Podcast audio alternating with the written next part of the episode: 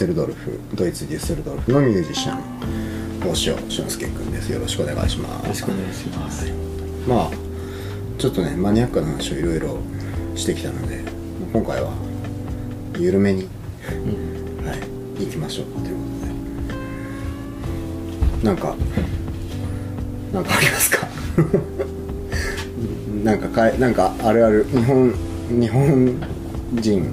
あっちクラス C あるあるですか？はい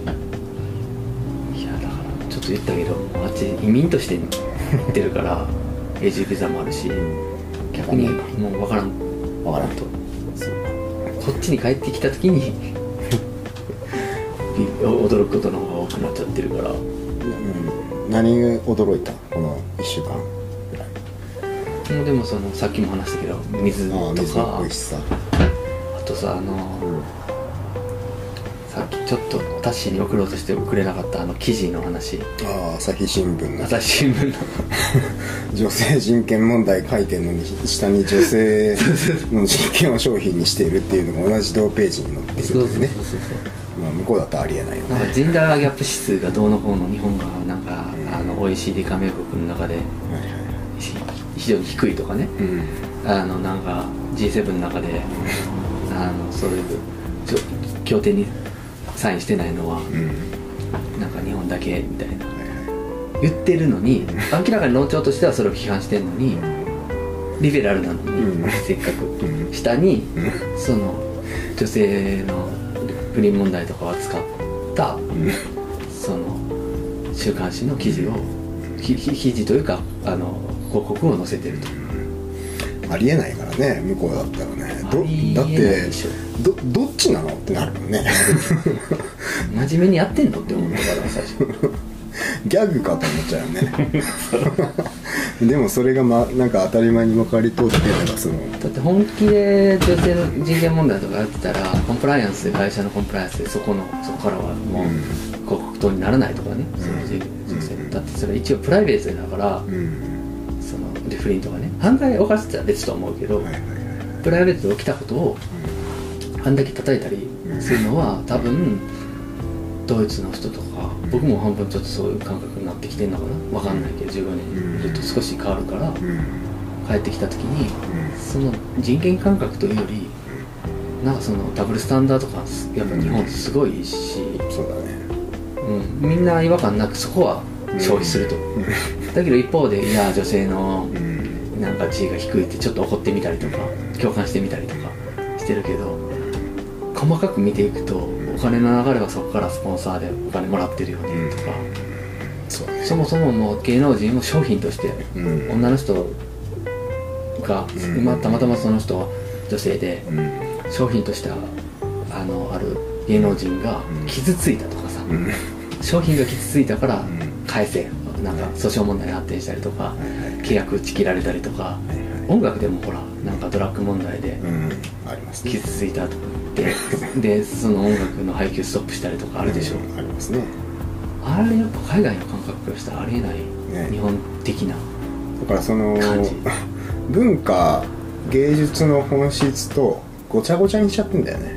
うん。そこら辺のそのそそこはリスペクトしてんのにそっちはリスペクトしないの？みたいななんかそのなんかごちゃってる感じがすごいよね。なんだろうね。徹底できてないとも言えると思う。しでも肝心から目のそれを批判してる A 新聞出していいのかわかんないけどその言ってしまったけど。それを いやでも言っていいよ大丈夫 その同じ同じさその記事の下にそういう広告出してるっていうのは結構ビビるうん。なるほどね。ダブルスタンダード感ビビるって。まあ向こうの新聞とかじゃありえないもんね。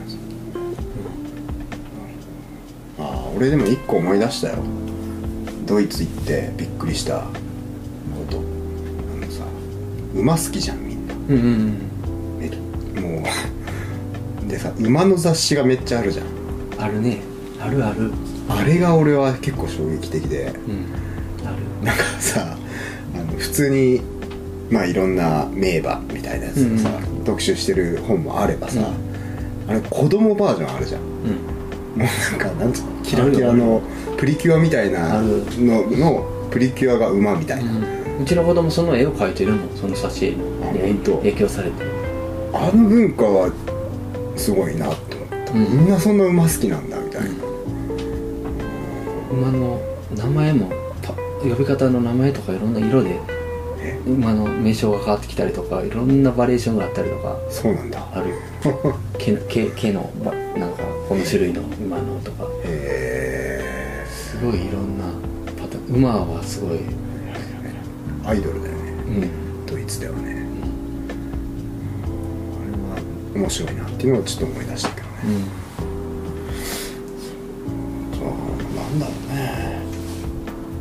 その動物の話するとやっぱ犬犬は結構うん。あっちですごいうん。なんかあの地位が高いというか。あそうなの？へえ。犬の地位が高いんだ。へえ。いややっぱすごい大切にしてるしまあ税金払ってかかるしドイツの場合はすごい。あそうだね。税金あるし、そういえばそうだったね。うん、でやっぱりその犬のしつけをきちんとするし、はい。社会にも認知されるし犬が。そこにいることにいろんな場所にレストランとか。確かに確かに確かに。そうだそうだ。そういえばそうだ。ったうちの職場にもいました。僕が昔バイトしてたお寿司屋さんでうんなんかその注文したお寿司をその犬にあげてた。マジで？何店長はさすがにそれやめてくれって。それはちょっとやめてほしいね。サーモンだったかツナだったか忘れたけど。マジで？だけどあのあっちの感覚からしたら、うんそんなちゃんと握ってくれたお寿司をやるって思うけど、うん。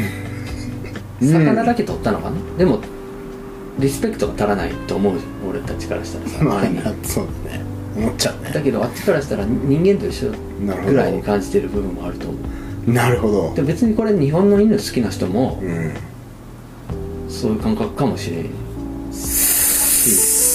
けどまあさすがにやらんだろうけどね。日本に住んでる人で日本で犬飼ってる人が寿司屋行ってそれはまずい。だから事件になると思うけど。さすがにそれはやめてってなってたんで、ね、なんかね。でもそれ言われた人は「ん？何?」なんでってなってた？なってた。ねあそめっちゃなってビビってビビったねだいぶ前やうけどそれおおすげえ話だねそれ面白いドイツ1 2年目ぐらいだから僕もカルチャーショックでそれはカルチャーショックだわシーのうんちゃんはねトトルコ人多いでしょ。多いね。ドイツにいると、うん多いね。でそのなぜかその犬の話になったんだそのう。んちゃんと、えー犬はすごいねここでねとか言ってうん。話になって。まあちょっと外国人同士で分かり合うみたいなのもあったりするから、はいしたらそのタクシーのうんちゃんもちょっと角立つうん。尖ってる話になっちゃうけどラジオ的には。なんかね本当にそう言ったから伝えたいんだけどうん。俺この移民であるうん。外国人であるうん。トトルコの俺たちよりはい。その外国人である俺たちよりうん。犬の方が地位が高いとは言い出しておおおおと言いますと。ドイツ社会で。うん。っていうのも、うん。そのおじさんはなんかね犬にクラッシュ鳴らしたことあるんだってタクシーのおじさん。そしたら飼い主ムチギレしてうんおお犬がなんか横断歩道を渡ってなんかわかんないけどなんかのタイミングで鳴らしたんだって。ブーって。はいはいはいはい。そしたらなんてことするんだみたいな感じでうん。ブチギレて怒られたことがある。おおおおおおだけど自分としてはそんなうん。ね人に鳴らすわけじゃないし。そうね。動物だしって思ってるけど、うん。なんかそこにもすごい出る出てるというか。なるほどなるほど人と同じ。人にやっちゃいけないことにはいけないことは犬にもやったらあかん。みたいななるほど。ええ感じはあんのかもしれん。ああまあまあでもそれぐらいとうとう家族っていう感じの感覚はまあ強いけど寿死の話とかも。すごいでしょすごい話だなと思うよ。びっくりしたよ俺 そう。かそしたら刺身を頼めってもうそういう問題ではないか。そうだそういう問題じゃない。そういう問題じゃない。ね刺身とかもさ特にすごい綺麗に盛り付けられたりして盛り付けにすごい時間かけたりとかうんうん。これ日本文化あるあるなのか知らんけどうんすごい。日本って日本の文化って準備にお金あ時間を使うと思ってて、うんうんあれもなんかすごいちょっと話変わるけどうんうん。脱線するとはい。なんかビビるらしいあっちの人。は茶道とか準備にお金あの時間をバーってやって方やりまくっても一瞬でお茶自体は結構すぐ飲んじゃうでしょ。そうだね。その時間の使い方。あと相撲もそうでしょ。ああ確かに。早うやれって話になっそうだね。ていつまで何してんねんっていうねでわーって盛り上がっていって。でもよく考えたらこれ塩何回何クールしたみたいな 確かに確かに。その感覚ドイツとか、横綱ね、の時の長さでわーって盛り上がって。でも相撲自体一瞬2秒とかで終わる時あるよそうだね。そうだねあれはなんか意味がわからんらしいよ。あっちのこっちの人。あっち？こっち。ヨーロッパ人からしたら。まあでも時間の使い方。そっかそれ面コ白い、ね、ンテンツは中身を重要視するから。はいはいはいはいはいはい。はいでもそのサブ情報みたいなのが多すぎて。だってあれうん10カウントしてドンってやればいいからそのうん本当はねうん。中身だけ。でもそれじゃあまりにうん。味気ないからああいう儀式性を持ってて。そうだねそうだね。ああでもそれその感覚の話は面白いかもね。でも多分いろんなスポーツそういうのあったと思うけど排除していたと思うよ。あまりに長くなるから。うんうんうん。うん。そうあ食事の時間とかもそうだよね。だからあのまあでも食事は違うか日本も長い時あるか。のあそれはでもあっちの人長い時あるね。フランスの人フランス料理とかも僕6時間でかけてたりする。ああずっとずっとなんかもう昼過ぎから。ね。あいつまで食べてんのっていうランチみたいなやつでしょ？あるよね。あああいう贅沢な時間の使い方はある。あっちに。うん。あ食事に関しては日本人せっかちかも、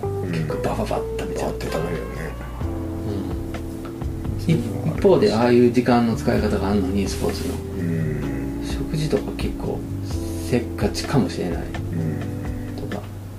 だけどどっち人もなんかパンだけ食べちゃって歩きながら 昼飯にしてる人も多いしな。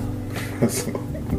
一元一概に言えないか。言えない言えないなんとも言えんね時間の使い方がそれぞれ違うっていうだけ。で、まあでもその意識の持っていき方っていう点は結構面白い話かもねその準備とかその始まるまでのセレモニーのその準備期間に非常に意識を強く持つっていうのは特徴かもしれない、うん、なんかそういうあるよね日本のうん。そういう感じっていうか。うんそっちの方が大事っていうか。うんうん。中身より。そうだね。盛り付けとかね感じのだって刺身ってよく考えてもそそネタ自体はできてたりするからあとはもうそのそれを鮮度をよく出してうん。てか極端な話切られてる時もあるから、うん。仕込んでて。うん。うんであとはもうその刺身を出せばいいんだけどずっとずっと盛り付けてんのをバイトしてる時に見て素晴らしいなって、まあ、それドイツ行ったばっかりの時だったけど、うん。こう綺麗に。しかもかなり真剣にこう盛るとなんか妻とかをこうサイドにやってとかその箱庭的になんか宇宙を作るでしょ。そうですね。お皿の上で。そうですね。でそこに時間めっちゃかけるうんあれめっちゃいいなって。まあ。シュニッツェルとかもそういう風になってほしいなって。ならねえだろうな。結構おどろおどろしい世界っていうかほらうん。あの刺身とそのポメツとかを比べるとよくないかもしれないけどあっちのじゃがいもですね。じゃがいものフライドポテトあるでうん。あれにカレーブルスト。あのカレーブルスト。はいはい。ドイツのウインナー切って出てくる料理ある、うん。料理っていうかまああれ料理って言ってもいいけどちゃんと、うん。ファーストフードだけじゃなくて。はいはい。あそこにさソースをこうん。う血の海みたいにするでしょ。するね。あれ結構や結構なんか見た目はもうなんかすごいよね。もう地獄の入り口みたいな 確かに確かに。すごい世界っていうか、だから求めるものが違うんだよね。おそらく。いや分からない。ドイツ料理の中にもそういうのもあるかもしれない。例えばフランス。ドイツから離れるとフランスはあるかもしれないし。うん。まあいやフランスはありますけどドイツはなかなか。でも盛り付けにその庭みたいでさこう刺身のこう綺麗にこうっていうのをちょっとしたことで全部すごいそういうの日本にあんのよコンビニ一つにしてもうん。なんか並べ方とかそうねそうね。すごい美しいっていうか今日も新幹線から出ていく車掌さんと車掌さんっていうか物売りのうん。人とかいろんな人が関係者スタッフみんなその車両から出ていく時にやっぱり頭下げてドア閉めていくとか。うん。ちょっと盛り付けから話飛んだけど。はいはいはい。まあ気遣いっていう話。気遣い儀式性みたいなのがすっごいいいなっていうのは。うん。まあ日常の中に結構ありふれてあるよねそれが俺も日本にいるからちょっとそうそうかって今は言って そう言われそうだなって思う感じだけですけど。うん。なるほど京都の人京都の人なんで犬とかにさなんかなんかお腹すかしてはるわとかさ。敬語使ってるのとかもすごいなってそれ犬が地位高い話になっちゃうけどさ。日本で逆に京都では地位高いかもしれないとかさ。すごい面白いな。京都は好き。京都はなんか帰ってきたら余計そういうなんかうん。ものを感じちゃう。冷静みたいなうん。儀式性とか。まあ。け境内のところが人の住まいと曖昧だったりとかね。うん友達境内の中に住んでたしね神社の。うんまあいっぱいあるよね京都なんかそういう地区が淡田神社ってねあの辺りの。えよく考えたらそのお前この教会の鳥居の中に住んでないか。そこら辺の曖昧さも面白いとこですよね。日本の。だってねヨーロッパだったら。ゃってと溶けてる感じ。城の中に平民住まないからねそういうところのなんかミクス具合はやっぱ本当に。ミクスチャーっていうか普通じゃないものを感じるけどね僕はそこにその友達のとこもよく行ってたけどうん。態度が悪くて畑にしたりとか 自分の出たところを公共スペーえスをー、なんかいろんなものを置いたりとか、えー。ガラクタ置いたりとか。すごい罰当たりでしょ。まあまあ場所のことを考えたらね一応神聖な場とされている空間の中ではあるから。だけどなんかそれ許してるしちょうどこの先っていうか三条のあの東山上がっていったところの割田神社だったかうん。な境内があってうん。入りがあるんだけどうん。木に行く途中の。そこに住んでたと思う。もう引っ越しちゃったけどうん。完全に境内の中でるへえいけるんだな。面白い物件があるっていうのがすごい物件があること自体がまずそうそうそうそうどういうことってなるよね。なるほどそいつが悪いんじゃない。その物件に住んでるだけやっていう。かうん確かに。確かそういうなんか教会の曖昧さみたいな。にうん。教会が溶けてる感じ。なんかさあるそのめっちゃ話で言うと、まあ、建築にも現れててさあの桂離宮行ったことある？ああない。行きたくて全行けてない全あれ予約制だからめんどくさいんだけど、然まああそことかもの作りとかもそうだけどさ、まあ、日本の昔のあのーなんで構造物って、襖で全部区切ってるじゃん。うん。うん部屋を。うん。でまあそれを全部取っ払うと外になるっていう。えそうなの？全部取れるじゃん。取れる取れる。バコって。えそれはでも一つのルームが広がるっていう感覚じゃないの、まあそうなんだけど、まあそまあ、かんルームが広がるっていうよりも外にするっていう。もう外になっちゃうってこと？だってもう外に全部つながってるじゃん屋根があるだけなのそうか。でも玄関はあったりとかそのあ縁側があったりしない？ある場所もあるよ、うん。だからその構造としてその間を仕切ってるものを取り除くともうだから外とのう外と内の境界が曖昧っていう構造体で作られてるのが日本の建昔の建築。うん。でヨーロッパとかもうそんなことないじゃん。囲いがあって、うん。ドアがあって。ただうん。そうだね。ただ玄関は結構日本の場合力入れるよね。まあ、玄関に関してはねその人を招くという。あそれは招く文化なのかな靴をまあそこで脱ぐっていうから一つうん。そこを教会を作ったりとか、うんうんうんまあなんかいろんなところにその教会の曖昧センサーというかあ曖昧さというか、うん、狭間狭間にいる感じのあるある。民族だなという感じは、だからそれがさっきの話につなげるとさ、ダブルスタンダードって全然 OK なわけでしょ、うん。ヤガラスもそうだし、うん。さっきの記事の問題も、うん。うんなんとなくいけちゃう。うんうんあんまそんなんでなんか起こ起こらないし。だけどドイツだったら白黒つけそうな感じもするし、うん。その政治的なママターがあるから、うん。うん。だけどそこをあそれはそれでこっちはこっちみたいな。なんか同じ紙面でやっちゃえる感じて教会。教会論みたいなのがあんのか知らんけどうん。教会が曖昧になってて。うん。すげえなんか溶けてる気はするけどね。そうだね。ぐちゃぐちゃに。でそこに日本にいる時一回とそれ分からんけど帰ってきたらあれって。めちゃくちゃ感じるだろうね。いいいいの？これ？みたいな。とかさ。でしょうね。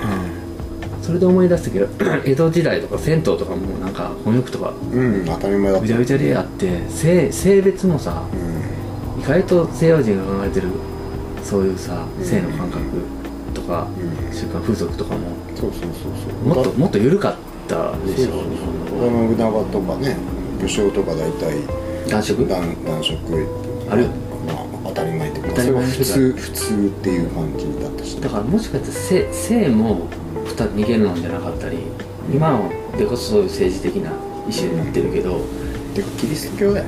LGBTQ と逆にそういうのがあるからああいう風にして戦えるしうん。で日本はそんなところないからもともとうん。ぐちゃぐちゃになってたから押し付けられると逆に分からんとかさ。そうなんですよね。あそうなんですか。あじゃあそれがあの G7 のスタンダードなんであなんかでも違うんですけどなんかやりますわみたいな。なんか。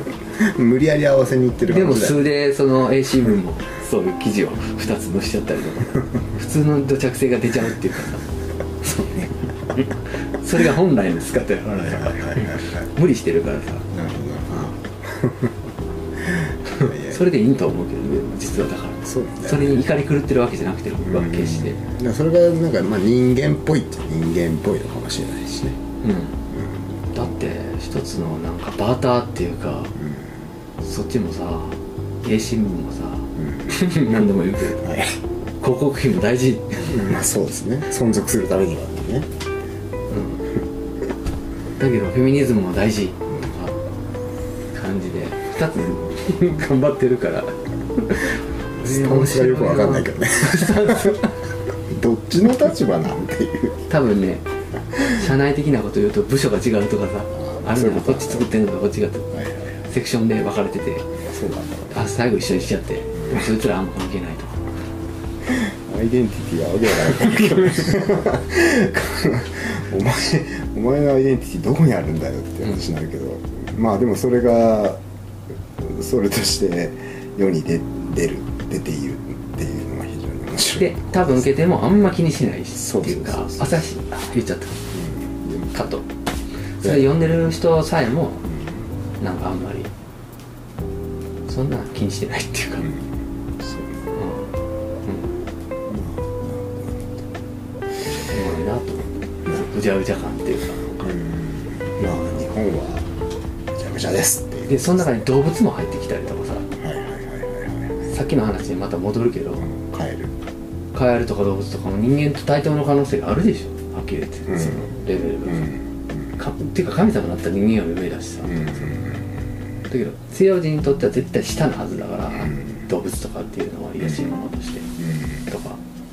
でその中にカーストがあって馬があったり犬とか高いけど、ん。日本だともともと結構ぐちゃぐちゃになってるうん。世界観がある気がしてる、うん。多分そうっていうか。まあ生物、まあ、虫とかもそうそうまあ、まあ今現代人がどこまでそうか持ってるかわかんないけどまああれでなんか DNA としてはあるかもしれないねあ教会の話もあんまり長く話せないと思うけどうん日本あるあるは日本帰ってきたらなんかお化け怖くなるああそれ俺もうわそう全然怖くないすっげえわかるマジでうなんなんかな何なんだろうねこれねいやだからやっぱねと土地のほなんだろう空空気感とかなんじゃない？湿り気とか。湿り気とか。俺が最近見つけた回答はそれに対する一つ。の何？虫かなと思ってて。虫？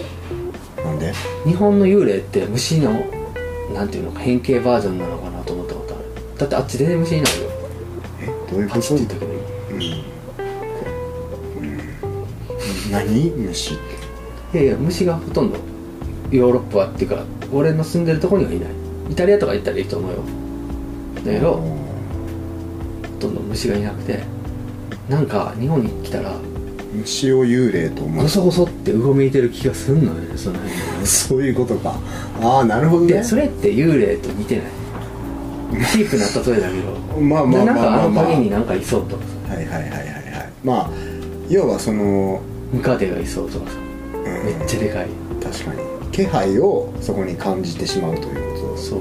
まあでもそれはそうかもしれない。で多分湿気が好きなんだと思う。はい。虫って。なるほでそこに住み着くとこの温暖な気候と、どなるほどね。うあでもそうかもしれないね。ん、だから余計なんか夏とかになってきたらみんな階段うん。話したがんのはあれ涼しくなりたいからとか言ってるけどうん。それもあるけど多分湿気がそうさせててなるほどね。虫とかもめっちゃでかいの出てくるし、はいはいはいはいはい。うん。ああそうかそうか。その虫の感覚とこれ持論なんだけどね。あでもちょっとそれ意外とねあ幽霊虫なのありえるかも。って思ったことがあって。なるほど。いやだってさ例えば、まあ、俺も全然見えない人だし、まあ、俊介もそうだと思うけど、あのー思ったことがさ世界を作るじゃん。うん。想像したこととかさ。だからそのね虫が虫のその気配をうん。幽霊っていうものに頭の中で勝手に変換して思ったらそこにいるということになるので。っていうことを考えたら確かにそれはありえるわ。うん。面白いかもそれへえそれで。タガメとかさはいはいはい。今減っちゃったらしいけどうん。結構おっかないくない？よく僕見るさ見たことないうんあの虫からちょっとずれるけど山椒魚みたいなのがうーん。田んぼにいたりとかさ。確かにびっくりするよね。おどろおどろしい感じあるしね。そう。でかいカエルがいたりとかさ。でそのカエルのなんていうのウシガエルみたいな鳴き声日本に帰ってこないと聞けないしね。うーん。そうだよね。俺の住んでるとこではいない。確かに。いやだから知らんよ。ヨーロッパの違うとこ行ったらいやいるからお前そんなこと代弁すんなって言われるかもしれないけどうん。北にはいないかうんなオランダ行ってもいないしあんだけ運河があるのに。うん。確かに確かなんかいてもいいのにいまいち気配感じいいからねに ああでもそのちょっと持論は日本帰ってきたこ非常にの間嫁さんとこのとも近くに泊まってたら池があってうん。家の寝てる間ずーっとそのウシガエルの声が聞こえてた。うん。腹立ってきて「仕分けに行こうか」とか言って言ってたら あんた蚊に噛まれての貧血で倒れるわみたいなこと言われたけど蚊が多すぎるから。でも鳴き声があんだけでかかったらあいつがいる場所特定できないみたいな。なって。何をしてんの？それぐらいうるさかったからあの声。ねああそっか。わわわわみたいうんな。なんか。俺好きやけどねいや俺も好きなの。うんそれはでもずっと聞かされて腹が立ってきただけで言ってるだけで。なるほどごいカルチャーショック。そっかそっか。まあまあ帰ってきたらそりゃそうなるわな。聞かない音あるあるっていうか。なるほどね。でもそういう生き物とこの虫とかまああのカエルは虫なのかどうか知らんけどすごい大きな違いかな。うん。ちょっと。なるほどね。数がもう桁違いっていうかそうだね。バリエーションとでかさとかね。はいはいはい関空でも動き G 出てきたしね俺。あそう。一回。コロナで椅子にいろいろ座らされてほら一気に出国でき入国入国できない時にいろいろ「はいこここからここまでうん。椅子に座ってください」ってきちんとさなんかさ消毒して。消毒とかしてるくせにさすごいショックだったのその日本の徹底ぶりと、うん。で座ってこうやってうん。携帯見てたら、うん。G が自分の視界に走ったのめっちゃでかいやつしかも関西空港のすごいきちんと整備された、うんああいうクーラーも効いた、壁のちょっとした隙間からうん。でかいのがめっちゃ出てきてで気持ち悪かったからドーンって足を踏み鳴らしたらスッてその中にまた逃げていって。いるねと思って空港でさえも。はいはいはいしかもそうやってさ綺麗に綺麗にとかやってるのにそれにもう全然勝てないぐらい侵食されていく感じ。なるほどねそのを感じて結構でかかったよ。マジで女お化けみたいなんでびっくりしちゃって。